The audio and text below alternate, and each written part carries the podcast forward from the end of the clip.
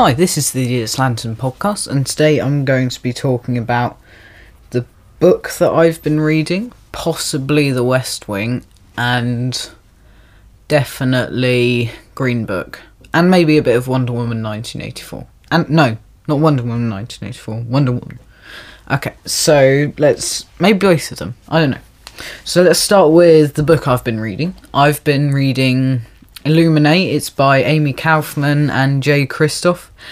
It's about it's about it's like a space it's a science fiction novel that's made up of like compiled files of people's recount different accounts of certain events and people's like messages between people and security footage and stuff like that so it's it's it's it's good definitely. I'm really really enjoying it. And it does feel it feels very real and that's that comes from the way that it's written like the because it's all they they've even got like this thing called unipedia that they've used once. It's like wikipedia but space. Um and so it's really really really great. I'm really enjoying it. It's it works very well and it's it's a, it's an interesting and unique way to writing a book and i'm really enjoying it. So i certainly recommend that. Go check that out. Illuminae by Amie Kaufman and j. Kristoff Illuminae is spelled a i double l u m i n a e i think. Um it's very good. I really enjoyed it. What else have I, I've been watching The West Wing. I think The West Wing's an interesting one, really, uh, because I found I've found that it feels too heightened. Uh, I think the dialogue, the dialogue the West Wing is interesting. It's it's like a drama about people in the White House, basically. I found the dialogue is way too heightened, so that it doesn't feel natural, and it just feels like people going massively over the top and stuff. I get that it's got its fans and everything, but I it just it doesn't feel like it's for me. I will keep watching it, and hopefully it does. I might start liking it, but currently I'm not sure on it, and I don't think I could give it a star rating to be honest with you. I think it's just kind of yeah, I can't tell what I think of it really. It's a, it's an interesting one really. Anyway, so that is um uh The West Wing. I'm moving on now to Wonder Woman. So Wonder Woman was released 2016, I think um, it stars Gal Gadot, obviously, as Wonder Woman, and I I really enjoyed this. We watched it, my me and my family. We watched it on New Year's Eve. Um, we stayed up watching it until like ten ish or eleven ish or something, um, and then we went to bed. I know that's not what you do on New Year's Eve. Normally, we would have had like a party with some of our friends and everything, but because of the pandemic, we kind of didn't have much of a party and stuff so yeah. Uh, but no it i really enjoyed it. I thought the writing is incredible. It's really sharp and witty and funny constantly. And it's it's so much better than most action films. Like i think the comedy in most action film most kind of superhero films is massively overrated like I'll be honest with you, it is massively overrated. Um, that that just some of the lines just aren't funny, and the especially Avengers Endgame because there's like a ton of fat jokes in there, and I didn't find those funny at all. Um, so uh, this this is it's incredible. I just I really liked it. It's the characters are all great and I thought it's it's good that it's set in Britain as well, and I think the accents are all really brilliant and really funny, uh, except for Chris Pine, and obviously he's American. Um, so yeah, it's really really good. Then there's Wonder Woman 1984. Obviously, this was released this year, I think, in America. I'm not sure if it's released over in the UK yet. Um, so let's just say that I watched it. Well, I yeah, you could say that I it was released in the cinemas here actually for so we were able to watch it. So there is a possibility that I watched it. Um, I really enjoyed this. I thought it was really good. And a lot of critics. So, this is set in 1984, obviously, um, and it follows Wonder Woman as there's a new villain played by Pedro Pascal, or new kind of antagonist. It's a villain, really. Uh, and then it's got Kristen Wiig and everything and stuff. And I thought, I, I really enjoyed this one and I was discussing it with my mum because my mum asked if I could discuss Wonder Woman, and in the fact that the way she looks is quite stereotypical for a female character in a in, in a superhero movie. And I kind of have to agree, but because the writing in the first one was so great, I I just did it. I didn't pay much attention to that at all. And in the second one, Kristen Wiig also Kristen Wiig is also quite stereotypical kind of female superhero, no spoilers.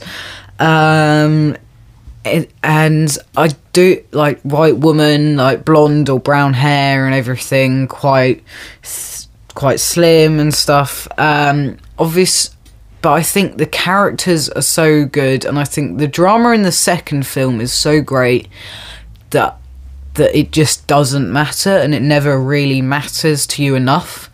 And I just think that's really great. I I really really enjoyed the second one. The second one's more drama than anything, and I've a lot of people are kind of complaining that the writing isn't so great, but the characters are so good, and the way I describe it is you're given like a, a a, an insight into each kind of main character or each important character's mind so you can invest in that character when the time comes to invest in that character. And i thought that was really interesting as well and i i really really enjoyed that. Um i think the writing isn't as sharp but it's the writing isn't necessarily anything new, but what it does with the actors and with the different aspects of each character and the way it makes you invest in each character is really, really good. I I just really enjoyed this one. And I think, especially with Pedro Pascal and his son, I think that makes you really invest in him and his son, and I thought that was really great. Um, so yeah, it's it's just brilliant. I thought I thought it was incredible. A lot of people, a lot of critics have complained about the fact that the story maybe doesn't make sense in places and stuff. I think it kind of, I don't know, kind of is true maybe in the sense that when they've got the plane and stuff, how the plane gets to one place to another really quickly doesn't make much sense, but overall, I think it's a great film, and people who are going on like that, it's like it's not a Christopher Nolan film. It is not watertight. It has its flaws, and I think you need to accept that. Moving on now to uh, what's it called? Um, oh come on, uh, what's it? Uh, I'm sorry, Green Book. So this stars Viggo Mortensen and somebody else. I can't remember his name. Um, uh, it's set in the early 60s and it charts Viggo Mortensen's character Tony Ballalonga, Ballalonga or something. I don't know. His name. There's loads of jokes about his name and how he can't pronounce it. How people can't pronounce it, not necessarily Tony himself. Um, so it it's about Tony who gets a job as a driver for Dr. Shirley, who is a jazz musician, jazz pianist, and he has to take him on a tour around the deep south of America. I think this one is really, really interesting. I think it's overly hyped because, like, the two main performances are really good. Um, and I think Okay. I will be giving this a star rating after I finish reviewing it, but really my star rating might be a bit low, but obviously that's not definitive, it's incredibly subjective, it's just my opinion on it. Obviously, you can think something different, and if you want to formulate your own opinion on it, and then if you have a podcast or something, go on about it. on there and then what I often do is before I read any reviews of a film, I watch that film and then I talk and then I talk about it on my podcast so I know that my original opinion is out there and so I don't change it because I found I find that other other critics can change your opinions and I find that frustrating. Uh, obviously, um, so this one I've said it's interesting already. It really is quite interesting because it's there's nothing there's nothing new about the dialogue, but you can invest in the characters, and it it charts these it charts. So Doctor Shirley is black and uh, um, Tony is white, and Tony is the driver, obviously. So it's kind of a reverse a reverse scenario of what would have really happened in real life, and it's based on a true story, obviously. Um, and and Tony has to take uh, doc, the doctor on on these tours and everything, and it it kind of it it tries to tackle racism, and it does that, and that's not my problem with it. My problem is that it tackles racism and the fact that it tr- racism is the star of the film, not the characters, and I find that incredibly frustrating. It works too hard to kind of undermine racism and do all of that instead of actually. Instead of actually. So it works too hard to undermine racism instead of actually exploring the characters. And my mum made a point that it, it tackles racism and it ex- and and it explores racism in those characters and I thought that was quite interesting. It was an interesting point. But to be honest, I don't think she's right. um, uh, so I think it it does tackle racism through the characters uh, and what I want it to do instead is I want it to I want it to just explore those characters and I want the racism to be underlying. I'm not saying it's incredibly grim.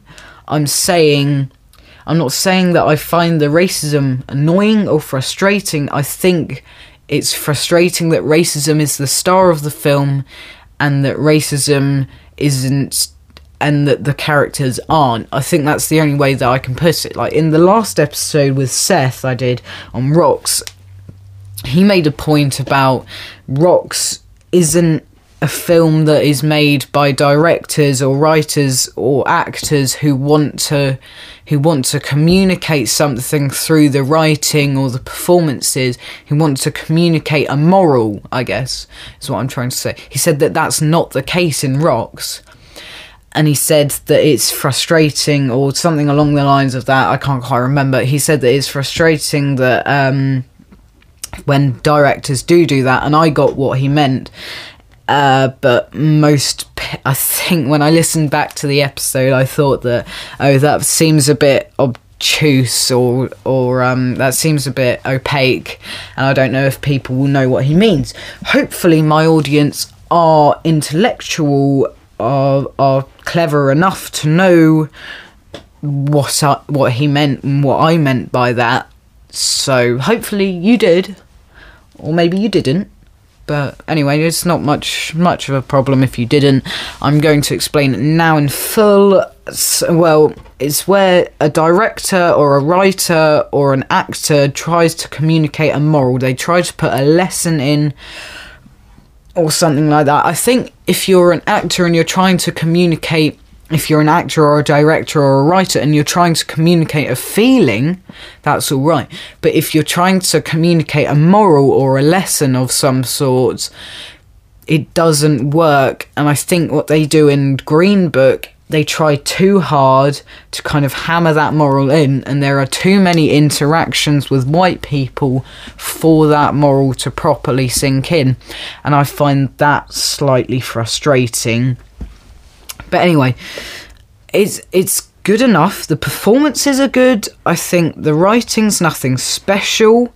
And there's a throwaway gag at the end. It's not like a post credits gag or anything. It's just like a throwaway gag where where Tony's wife, Dolores, says something to Dr. Shirley. I'm not going to say what it is, but it kind of upends everything. And it's just like, wait, what? What do they mean by that? And stuff. And it's just. I found that frustrating in that they're like they're making a drama that's trying to upend racism, and then they just throw in this gag at the end, and it's like, now you're gonna have to watch the film again so you can find out. It's just like, no, you're not Christopher Nolan. You don't get to do that. Your film isn't about an incredibly interesting sci fi concept or just mind bending concept in itself. Your film is about these characters and so focus on these characters and don't just shove in a throwaway gag at the end. And I found that superbly frustrating. Overall, it's good enough, but I think I'm going to give it three stars because they try to communicate that moral far too much and it's just like yes we get it and it's just like in one so there's like a interaction with the police to show that the police in America are racist, and then there's another with an uh, an inter there's another interaction with a police officer that tries to that shows like well not all police officers are actually that bad in in this case.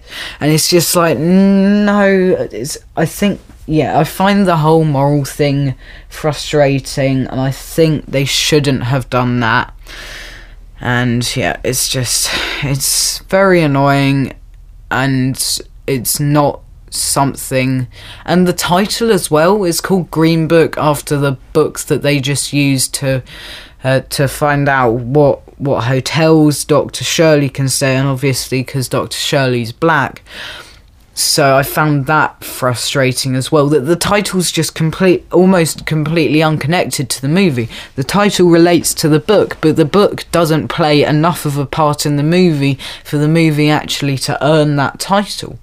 It's just like surely they should they could have thought of something else along those lines. I think it's a good film, but it won I think it won best picture or something which is pretty crazy and I don't. Th- I don't think that it should have.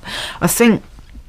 I think that it's right that a film with a black char- pr- protagonist or black character, a film that tackles racism and that racism is a large part of a large part in um, is nominated is wins best picture but i found I just think that find another movie to do that because this movie isn't quite isn't quite it's not a good enough character drama. I think Bong Joon Ho's Parasite was nominated for the same category and didn't win. And I think if I watch Parasite, I think I might know which will probably be the better film the best film in my opinion. Obviously, that's not definitive. It's incredibly subjective, etc., etc., etc.